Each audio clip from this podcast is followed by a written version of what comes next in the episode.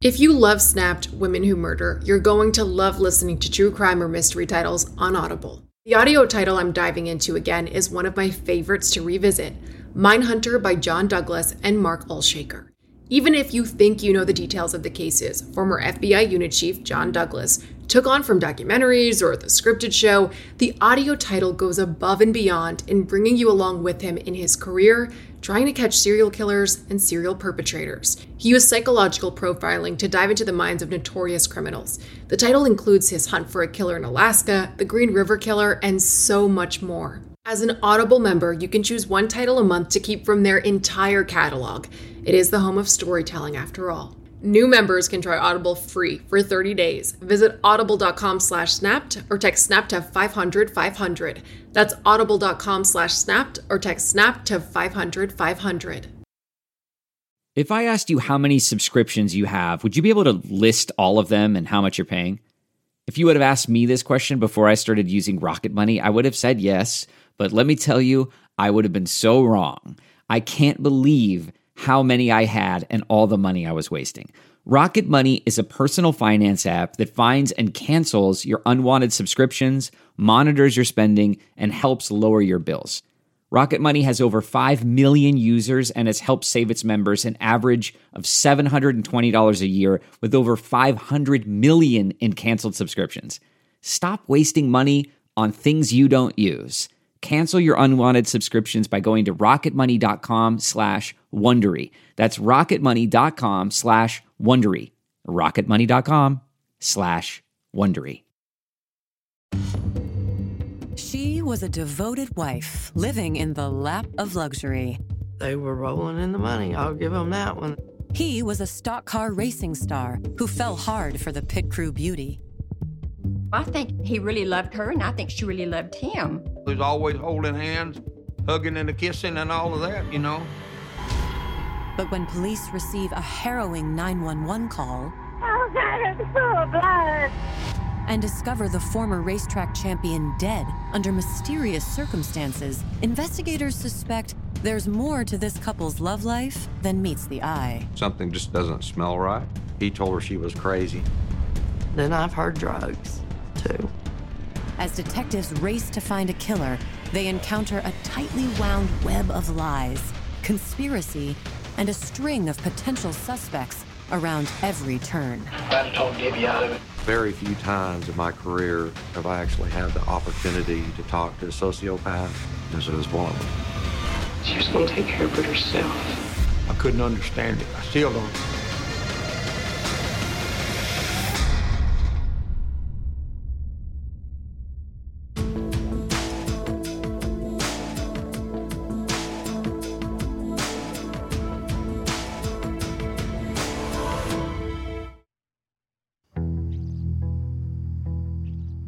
Wednesday, October 8th, 2008. It's been a relatively quiet afternoon for the emergency dispatchers in Robinson, Texas, a small suburb on the outskirts of Waco. But at 5:23 p.m., a caller in distress prompts an unexpected change of pace. EMS, what is the address of your emergency? My husband is laying in a pool of blood. Looks like somebody get in here. Okay. Is he breathing? Honey, there's blood all over his bed.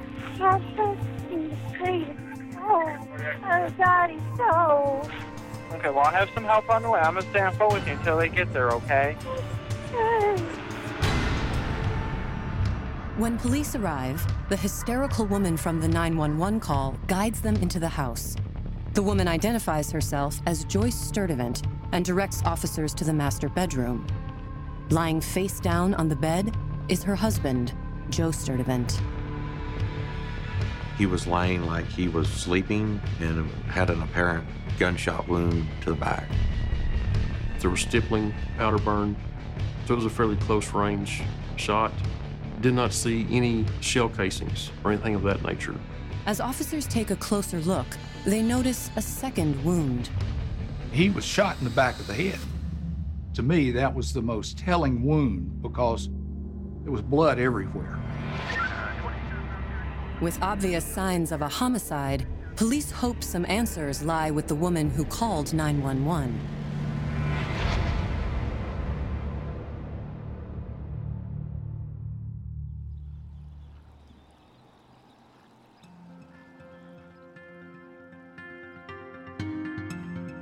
Joyce Sturdivant was born Joyce McMullen in 1945 in Waco, Texas. The McMullens were well to do, and Joyce was the baby of the family. So she was kind of like the spoilt one of the whole family. Even though she was a very pretty woman and kept herself really nice, she had that tomboy side to her that didn't mind getting dirty. She liked cars and she knew everything about a car.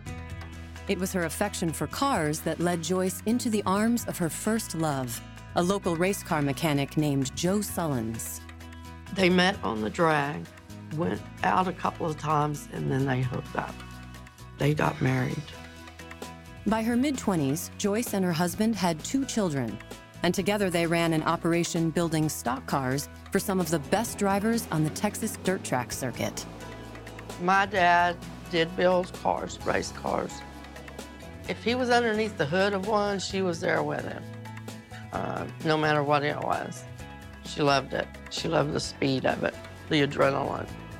One of the drivers Joyce's husband worked with most was a slightly older man by the name of Joe Sturdivant. Mom, Dad, and Sturdivant became all friends to the racing end of it, back when he was driving my dad's car. From a young age, Joe was enamored with the ladies. But at 18, he was forced to settle down when his girlfriend got pregnant. She was only 15 when they married. They had to get married, and I can remember our daddy marching him down. You know, you got this girl in trouble, you're going to marry her, and he did. But they didn't stay married very long. He had left his first wife and kids. Joe had an eye for the women. There's no getting around that. But if there was one thing Joe loved more than the ladies, it was racing cars. He was good on asphalt, but dirt was his his game. He'd walk out in the track and he'd pick up the dirt and he'd feel of it and roll it around his hands and he'd walk around and he'd walk over and tell his brother what to do to the car. He was the best I ever seen. On the track, he was tough. He was tough. He won a lot of championships. He was an aggressive driver. If he lost one time to you, he wasn't going to lose a second time. But in the early 1970s, when Joe locked eyes with the beautiful tomboy who was working on one of his race cars, he knew he'd met his match. Joyce was a real strong headed person. I think that's why he was attracted to her. And I think she was attracted to him. He was a good looking guy. And as the saying goes, one thing led to another. She was a very pretty woman. Joyce was very pretty. Despite Joyce being married to one of his close friends, Joe couldn't resist her allure. It was during the last six months of my mom and dad's marriage is when it all fell apart because she was sneaking around meeting Sturdivant. So dad followed him and caught him right then, and he told Sturdivant, then you can have her.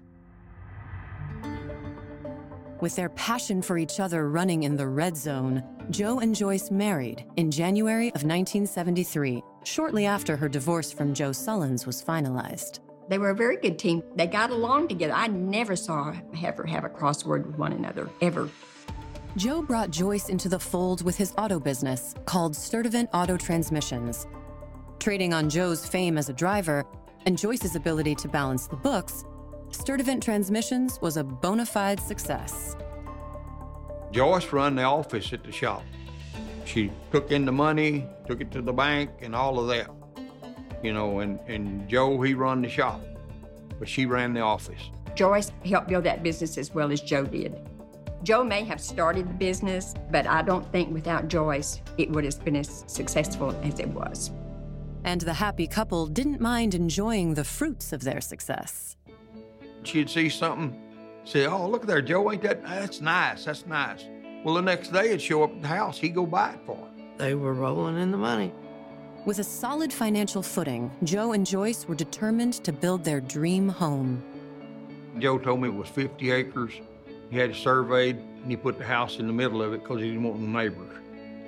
It was a huge house. It was a, it was a really, really a nice, nice home. Joyce and Joe needed all the space they could get, since they were also raising Joyce's children from her first marriage, Tina and little Joe. Joe was a good, good dad to him. Sometimes I think he wasn't a good dad to his other children. So he was he was a good dad to these kids. Whatever those kids wanted, Joe bought for them. Little Joe tried to drive a race car a little bit. He had the best he could. He wasn't what Big Joe was. And Joe, he put little Joe to work as one of his employees. And of course, he expected more out of him than the other people that worked for him. By 2000, Joe decided to hang up his helmet, giving up dirt track racing to focus full time on the transmission business. But after a couple of health scares, Joe decided to step back from the auto shop too. Joe had some health problems. Joe had had bypass surgery. As his uh, health situation changed, uh, he was kind of glad to take his hands off of that operation. And Joyce was still running the books and she was still collecting the money. And that aspect of it never changed. He was happy to leave her to run that that way. As Big Joe was uh, stepping uh, down or diminishing his involvement, then Little Joe saw that opportunity to try to become more involved in, in running it. It was very rare for Joe to come anywhere near the transmission shop since he'd retired. Um, he was enjoying his retirement. They had a lot of happy times. It was good. But in 2008, the Sturdivant family's perfect life is turned upside down when Joe is found dead in his bedroom. He had been shot while he was asleep. When he went to bed that night, he never woke up. Coming up, investigators will soon discover there's more to this deadly scene than meets the eye. A Year prior, there was a home invasion there where actually Mr. Sturdivant was assaulted.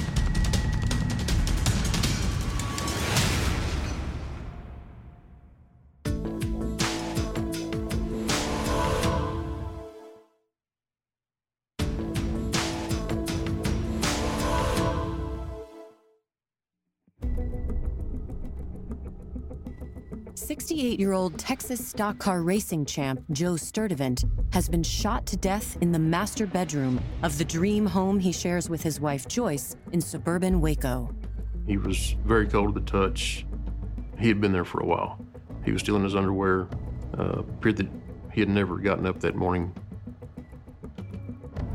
Some of the drawers had been left open as if they had been rifled through, that sort of thing. And then, of course, it was horrific the way that he was he was shot. And so that caught our attention. As detectives process the scene, they realize they've been to this residence before, just one year ago. I was called out to the Sturdivant home on a home invasion.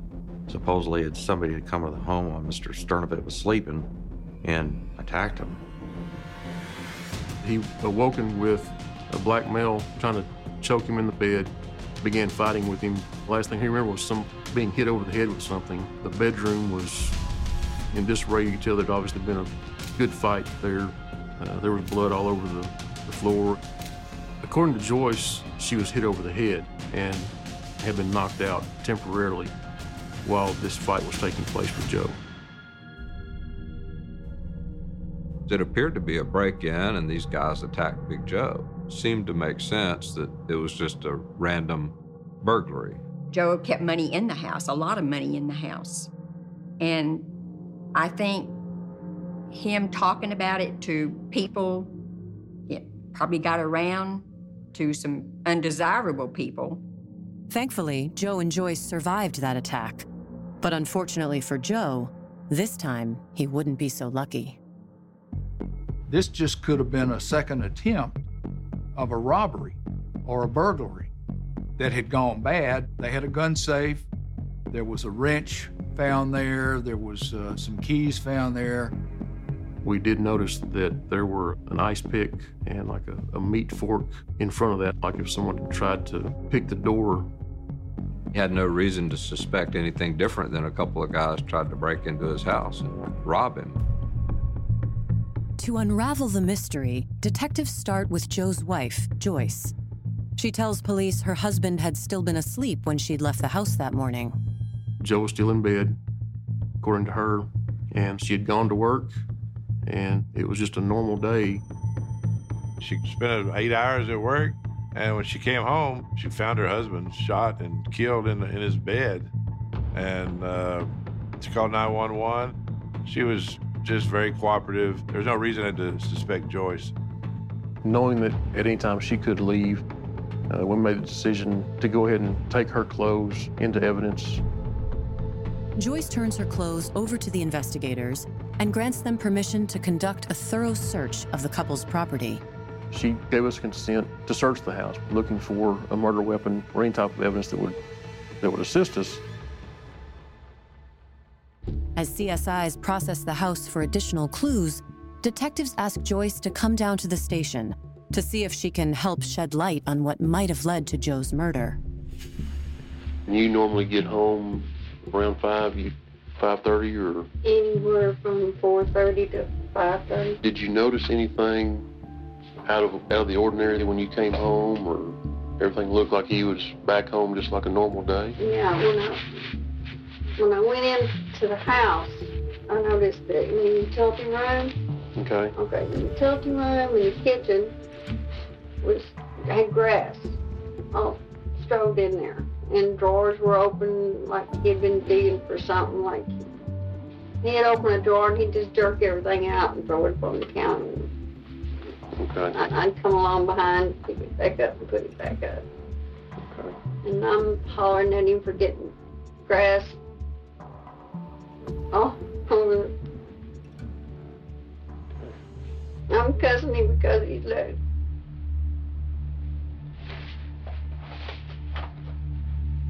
I'm sorry, I just No, feel bad about cussing him. He didn't, he didn't do it. And uh, went around the corner back there. He he was still in bed. Okay. And I thought first he had another heart attack. He was in an awkward position, so I went over to the bed and I shook him the covers, Right. and he didn't do anything. And so I reached up a little further and shook him again. So I put my hands on him and was trying to roll him over, and I was shaking him, and, and he wasn't coming awake. That's when I called 911. But could Joe's murder have any connection to the robbery a year earlier? They took the money. Okay. Did he carry a wallet? Uh-uh. Okay. Did not carry a wallet. Okay. He just carried his money in a rubber band, just wrap it up like a half sandwich and put a rubber band around it. Okay. That was his money clip. Okay. How much cash did he normally keep on him? He probably have anywhere from five hundred to five thousand dollars. I never knew what he had. Joyce explains that two handguns, a watch, and some of her jewelry are also missing. Pennant, uh, butterfly, Okay. okay, is uh, pink. Not, not bright pink, it's a pale pink. Okay. Like the wings are outlined in little small diamonds. I've got the You can get a picture of that for us. hmm I've got the blue one and pink one. Despite signs that point to a robbery gone awry, detectives know it's highly unusual for a thief to strike the same place twice. we immediately have to look at our victim, uh, maybe enemies that he may have had, reasons why somebody would want to murder Joe. He hasn't said anything or mentioned anything about any trouble with anybody or anything like that. Can you think of anybody that would want to harm him for any reason? Mm-hmm. Joe was real proud. He had trouble with somebody or something. I may not find out about five, six months till he took care of himself. Following Joyce's interview, robbery still seems the most likely motive. But as CSIs continue to process the scene, they uncover additional evidence that seems to call that theory into question. Normally, in a burglary situation, if you're going to open drawers, um, you're going to dump the contents out. There were some of the drawers in the dresser that appeared to have just been opened. Detectives also noticed something odd about the gun safe.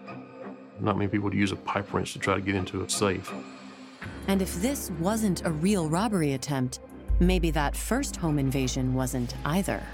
Whoever tried the first time, maybe it was more than a home invasion. Sounds like they were maybe trying to kill him then and uh, succeeded this time. In her interview with police, Joyce told detectives that she didn't know anyone who would want to kill her husband. But as investigators question others familiar with Joe, they uncover an entirely different story. Cases such as these in smaller communities, you get a lot of people call in.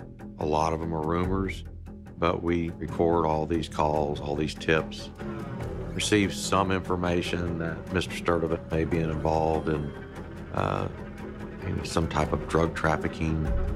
Uh, was also said at one point that he was involved in gambling. As police dig into the drug angle, they receive a new lead, one that suggests another, equally salacious motive behind Joe Sturdivant's murder. Joe was accused of, back then it was sexual misconduct.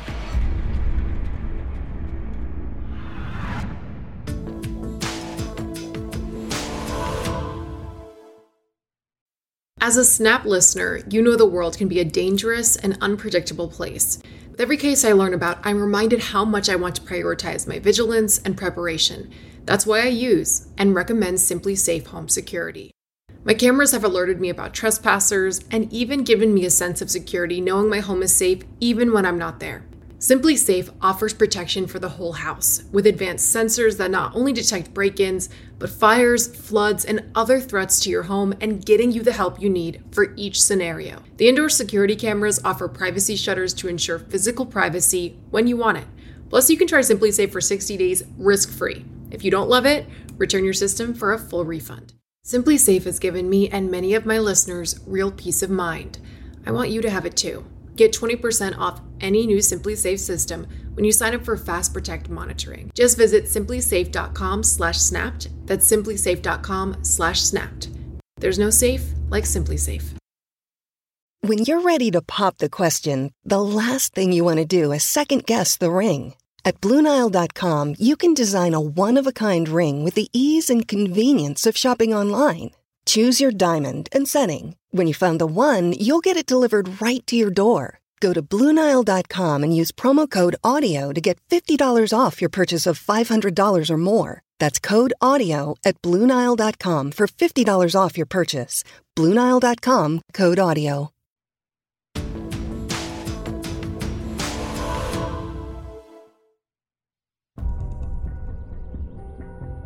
Former Texas race car driver Joe Sturdivant and his loving wife Joyce were living a dream life together. But on the 8th of October 2008, Joe was found dead in his home. Joe was known to keep cash around, uh, always had guns. He always was known to keep a large amount of cash on him. Our main initial thought was that someone attempted to rob the house. But as investigators speak to others in the tiny town of Robinson, another possible motive for the crime comes to light. Cases such as these in smaller communities, you get a lot of people call in. We document and record all these calls, all these tips. Receive some information that Mr. Sturdivant may be involved in some type of drug trafficking. You hear the rumors he was transporting narcotics or he was only doing it in cash and he's got it buried out here. We heard a lot of that. We talked to close family, friends, and associates, and never once did we ever get any credible information that that was true. If the murder is not related to drugs, Joe's friends and family inform police of another possible motive tied to Joe's well known affinity for women jealousy. He had a lot of affairs. So this could have been one of the angry husbands or boyfriends. However, the condition of the crime scene suggests the killer was someone more familiar to Joe and his pair of hyper-vigilant watchdogs. The house was basically secure. Uh, there was no evidence of any break in. Whoever did this was able to get in the house without alarming the dogs. They had bitten some of the rescue personnel that were trying to come in, uh, barked continuously. For them not to wake Joe up, it had to be somebody that the dogs knew With nowhere else to turn, investigators decide to take a deeper look into Joe Sturdivant's past. That's when Joe's stepdaughter Tina comes forward with some new, eye opening information. Joe wasn't a saint. Back in the 70s, uh, he was indicted. He was accused of uh, molesting a family member. That was an incident involving Joyce's daughter, where Joe was accused of sexual misconduct. He had molested me since I was five years old. When we pressed charges, other people started coming forward.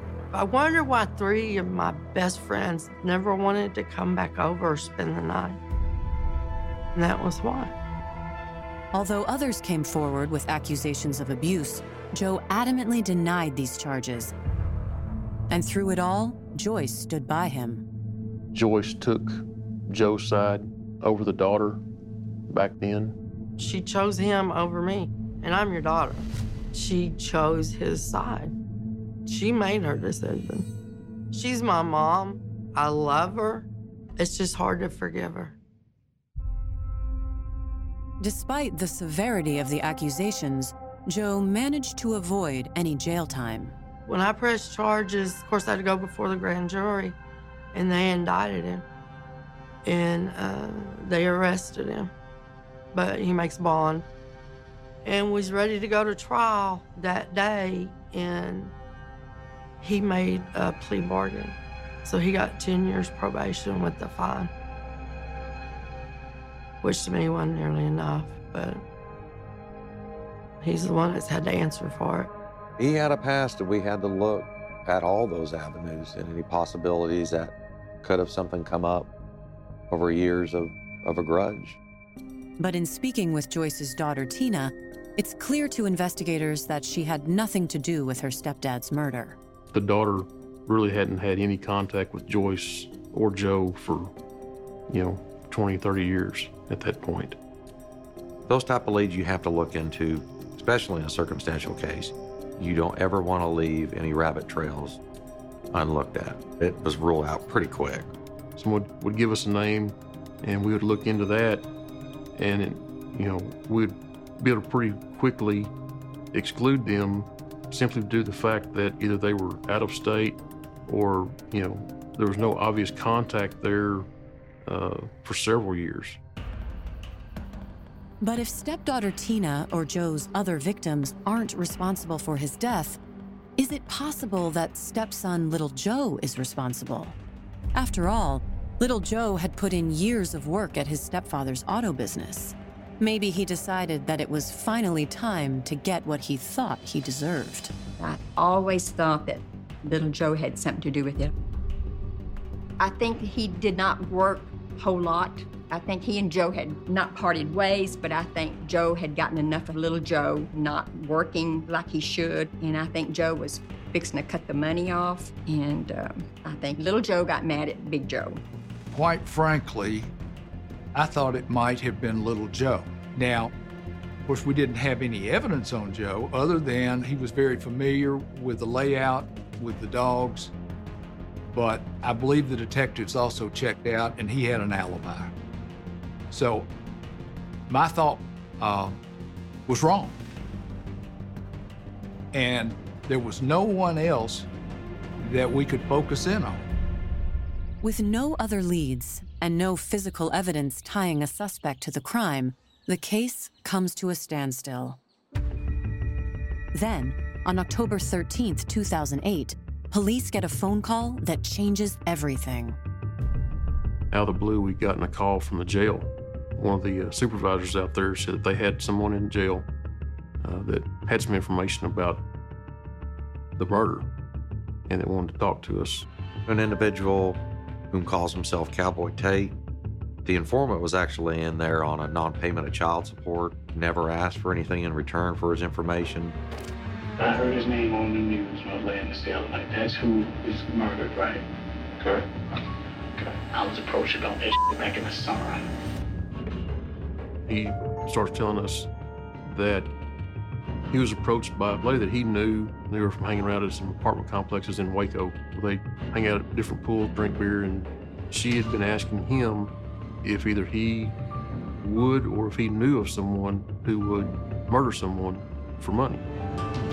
Cowboy Tate tells detectives that the woman's name is Deborah Dietrich. This is the first investigators have heard of Deborah Dietrich. Could she be one of Joe's jilted lovers? What Cowboy Tate reveals next will steer the investigation in a whole new direction.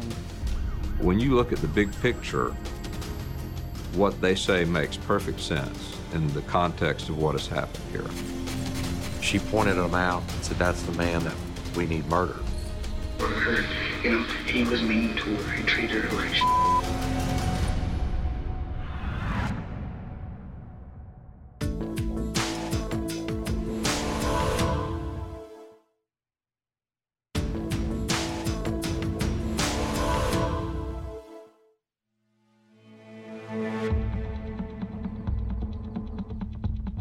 been nearly a week since Joyce Sturdivant's frantic 911 call hurled investigators into the baffling case of her husband Joe's murder. But now, detectives have finally received a break. They had someone in jail uh, that had some information about the murder and it wanted to talk to us. The man, who goes by Cowboy Tate, tells detectives a woman named Deborah Dietrich approached him with a proposition. She actually took him to a parking lot across from Joe Sturdivant's favorite cafe. She pointed him out, Joe Sturdivant, in the vehicle he was driving, and said, That's the man that we need murdered. She thought I was a big old badass man. About to talk Debbie out of it. I swear to God, I'm trying to talk Debbie out of it. And he told her she was crazy, and he actually placed a phone call to Waco Crime Stoppers, waited for Waco police to show up. They were tied up on calls, and in the process, the informant got scared and went back to work. Detectives question why Deborah Dietrich might have wanted Joe Sturdivant dead. That's when Cowboy Tate drops a bombshell. According to him, Deborah wasn't hiring a hitman for herself. I know for a fact his wife had it done. That's what I heard. You know, he was mean to her. He treated her like Joyce had convinced Deborah that she was being abused by Joe and mistreated, and that the only escape that she had was to get rid of him. You know, I wasn't surprised. We all knew that if something ever happened to Joe, it was one of two things. It was either a jealous husband or Joyce. Armed with this game changing revelation, police need to track down Deborah. Conducted surveillance on the apartment complex when she was coming home. Approached her, introduced ourselves, um, asked her if she'd be willing to talk to us. And uh, she agreed, and she actually followed us uh, out here to the police department. According to Deborah, she'd gotten to know Joyce after she delivered parts to the auto shop. They developed this friendship, and, and I guess Joyce must have felt like, uh, you know, it was a pretty close relationship. So where's your husband taken care of? What do you mean by taking care of? Just, uh, Dan. I talked to Cowboy. Cowboy told me, no, Debbie, you don't know what you're getting into. You don't want to, you don't want to date. You need to just leave it alone. Did you talk to anybody else, or I dropped it. okay? And then how did it come up again? She kept on asking me. Deborah says that's when she reached out to another man named Carlos, an acquaintance of Cowboy Tate. Then I met Carlos. What did you say to him? Asked him if he knew, knew any bad people that could take care of somebody. He said, yeah. Deborah encountered these guys out at her apartment complex, and uh, they got to know each other, and, and she felt like they could carry the plan out. They wanted, you know, cash. They wanted $20,000. Debbie told us when she approached Joyce, you know, about the money, she said, I've got these rings, and they're worth a whole lot more money than that. Okay. She hands the rings to you and says, Here's the payment for them to kill my husband. Did she say anything else? And you hurry up and do it. But according to Deborah, the two hitmen took Joyce's jewelry, but failed to live up to their end of the bargain. They never did the job. So basically, they just, you know, they ripped off Joyce and Debbie at that point. Debbie said when she told Joyce about it, you know, she got pretty upset. I guess she was going to take care of it herself. Take care She- of herself and Do it herself. she was going to kill him herself. At that point, we were feeling real confident. Um, you know, we're getting to a point where we were able to confirm stories. We had the jail informant, which helped us corroborate that. On October 16, 2008, police tracked down one of the alleged hitmen, Carlos Garcia. He tells us that Debbie approached him and a friend of his about killing somebody, and they thought she was crazy. We never intended to kill anybody. We were just going to try to roll Debbie. After speaking with Carlos, detectives are eager to once again talk to Joyce Sturdivant. But before they get that chance, a call comes in from Deborah Dietrich, who says she has more information she wants to get off her chest. She came in, and her conscience just told her she needed to come let somebody know. She was going to do it while he was still laying in the bed. Because she was going to shoot. And she would leave to come to work and nobody would know anything. And she would go home and she'd be the one to find him. She said she was going to ransack the house, make it look like somebody broke in. Here's something else too. She's told me that she's tried to have it been knocked off once before. Did she tell you when she'd done this? Or when that happened? She just said a year ago. According to Deborah, the home invasion in 2007 was Joyce's first attempt at killing Joe. She says that one of the men involved in the attack is a friend of hers named Ali Mohammed, who went by the nickname Doc. I went to Doc's house. His initial response was, Well, I wondered how long it was going to take y'all to come talk to me. It was almost like it was a relief to him. He had known the Sturdivants for many, many years. What Joyce had been feeding him was that Joe had been abusing her, both verbally and physically. But was Joyce Sturdivant truly a victim of abuse? Detectives aren't so sure. We looked into that. We found no indication, no reports where the police had been called. Doc was just, you know, whatever Joyce told him, he pretty much would believe. He needed money. He was in a money bind. And so she loaned it to him. But according to Doc, even after getting paid, he still wasn't up to carrying out Joyce's hit on Joe. He was not healthy enough to climb the fence and go in there and fight Joe. So he got a friend of his, Chris Chapman, tells him to rough up the guy and kill him. Chapman was one who went into the house in 07 and assaulted Joe Sturdivant. Mohammed provided him with a knife and then a gun to go in and teach Mr. Joe Sturdivant a lesson. In the end, Joe woke up right before the attack, and he was the one who taught Chapman a lesson. He said when he got in the house, Joe Sturdivant got the best of him. He was actually scared Joe Sturdivant was going to take his life, and he was lucky to have fled the house alive. Now, investigators have multiple reports detailing Joyce's murderous plans. But with no proof of abuse at the hands of Joe, what other motive could Joyce have to have him killed? When questioned further, Mohammed reveals a key piece of information about his relationship with Joyce. We learned that he had been actually selling uh, prescription pills to Joyce. In talking with Ali, she was taking a lot of the pills a day. She would do just about anything to satisfy her addiction. To corroborate Mohammed's story, police sit down with Joyce's son, Little Joe, and his wife to see if they can shed some light on the Sturdivant's family life. For the last 10 years, she's been embezzling from the company on a regular basis, sometimes to the tune of three and four thousand dollars a week. She was buying quite a few pills. There were some people there at the shop that I'm sure she was giving money to. Financial records of his transmission shop were not good. Uh, they owed a lot of back taxes, had a lot of debt, and seriously doubt Joe Sturdivant knew about that. She just depleted the business of money.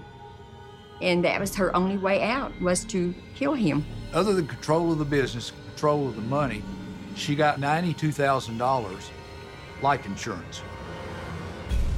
Little Joe also confirms that the abuse allegations are a lie. Was your dad abusive to your mom? No. Mhm. They had arguments back and forth, but they was not ever physically abusive. Despite the circumstantial evidence pointing to Joyce as her husband's killer, investigators still don't have the smoking gun that places her in the room with Joe at the time of the murder. We obviously didn't have the murder weapon, uh, lacked a lot of physical evidence. The persistence in the case was, was very important. These guys were persistent. Uh, it was a lengthy process. After over two years searching for something substantial, detectives finally uncover a crucial piece of evidence obtained in the original investigation. In reviewing the overall evidence that was found initially at the scene, the detective had had enough insight into taking her clothes. However, because Joyce was not initially a suspect, her clothes remained untested until February 17th, 2011. We got a lab report from the Texas Department of Public Safety indicating that there was gunshot residue on Joyce Sturdivant's jacket. Coupled with the circumstantial evidence, the gunshot residue gives detectives the ammunition they need to charge Joyce with Joe's murder. On March 16, 2011, they arrest her at the Sturdivant Auto Shop. She couldn't believe that we were arresting her. You know, she- uh, it had been so long, she thought she'd gotten away with it. Joyce is charged with capital murder and attempted capital murder. Her bail is set at $1 million. It, it this this didn't match what I'd seen in the past. I didn't see the dark side of her. I mean, it was hurtful. She's my mom, but everything was still a shock. If Joyce Sturdivant's arrest was shocking, her trial would be a full blown circus, with Joyce herself in the center ring. As soon as the cross examination started, it was like the other Joyce came out.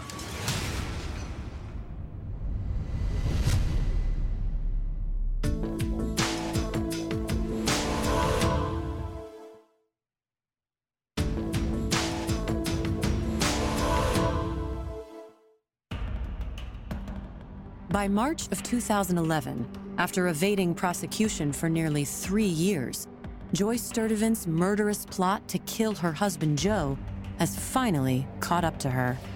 All the evidence pointed to Joyce Sturdivant. When the trial begins on November 28, 2011, prosecutors pace jurors through the day they say Joyce finally pulled the trigger. She got up at the same time she normally does. But instead of telling her husband goodbye that morning, she shot him.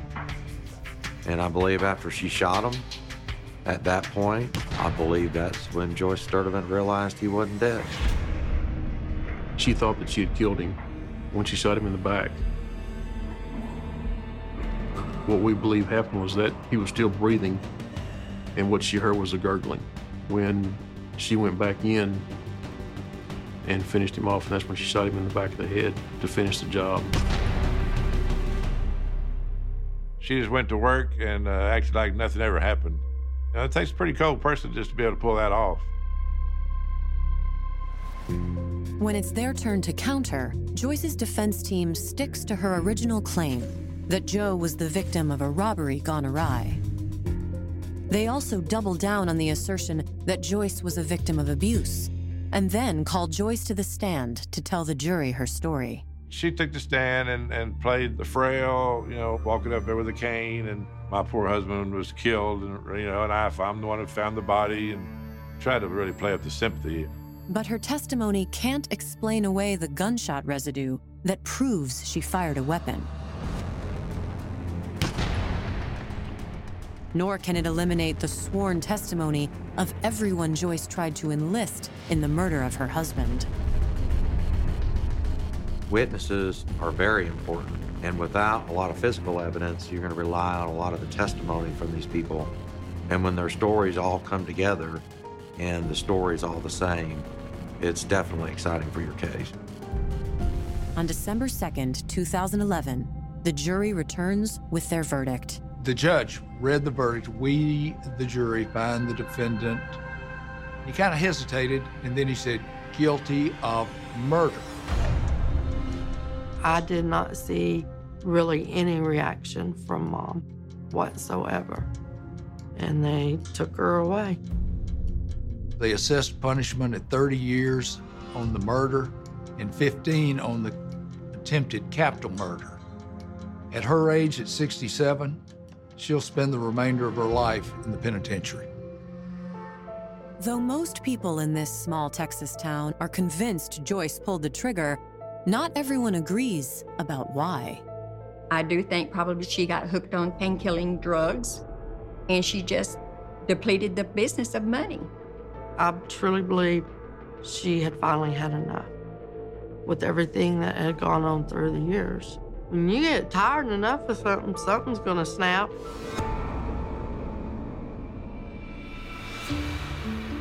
Joyce Sturdivant will be eligible for parole in 2026. She will be 81 years old. All co conspirators were granted immunity for their testimonies against Joyce. For more information on Snapped, go to oxygen.com.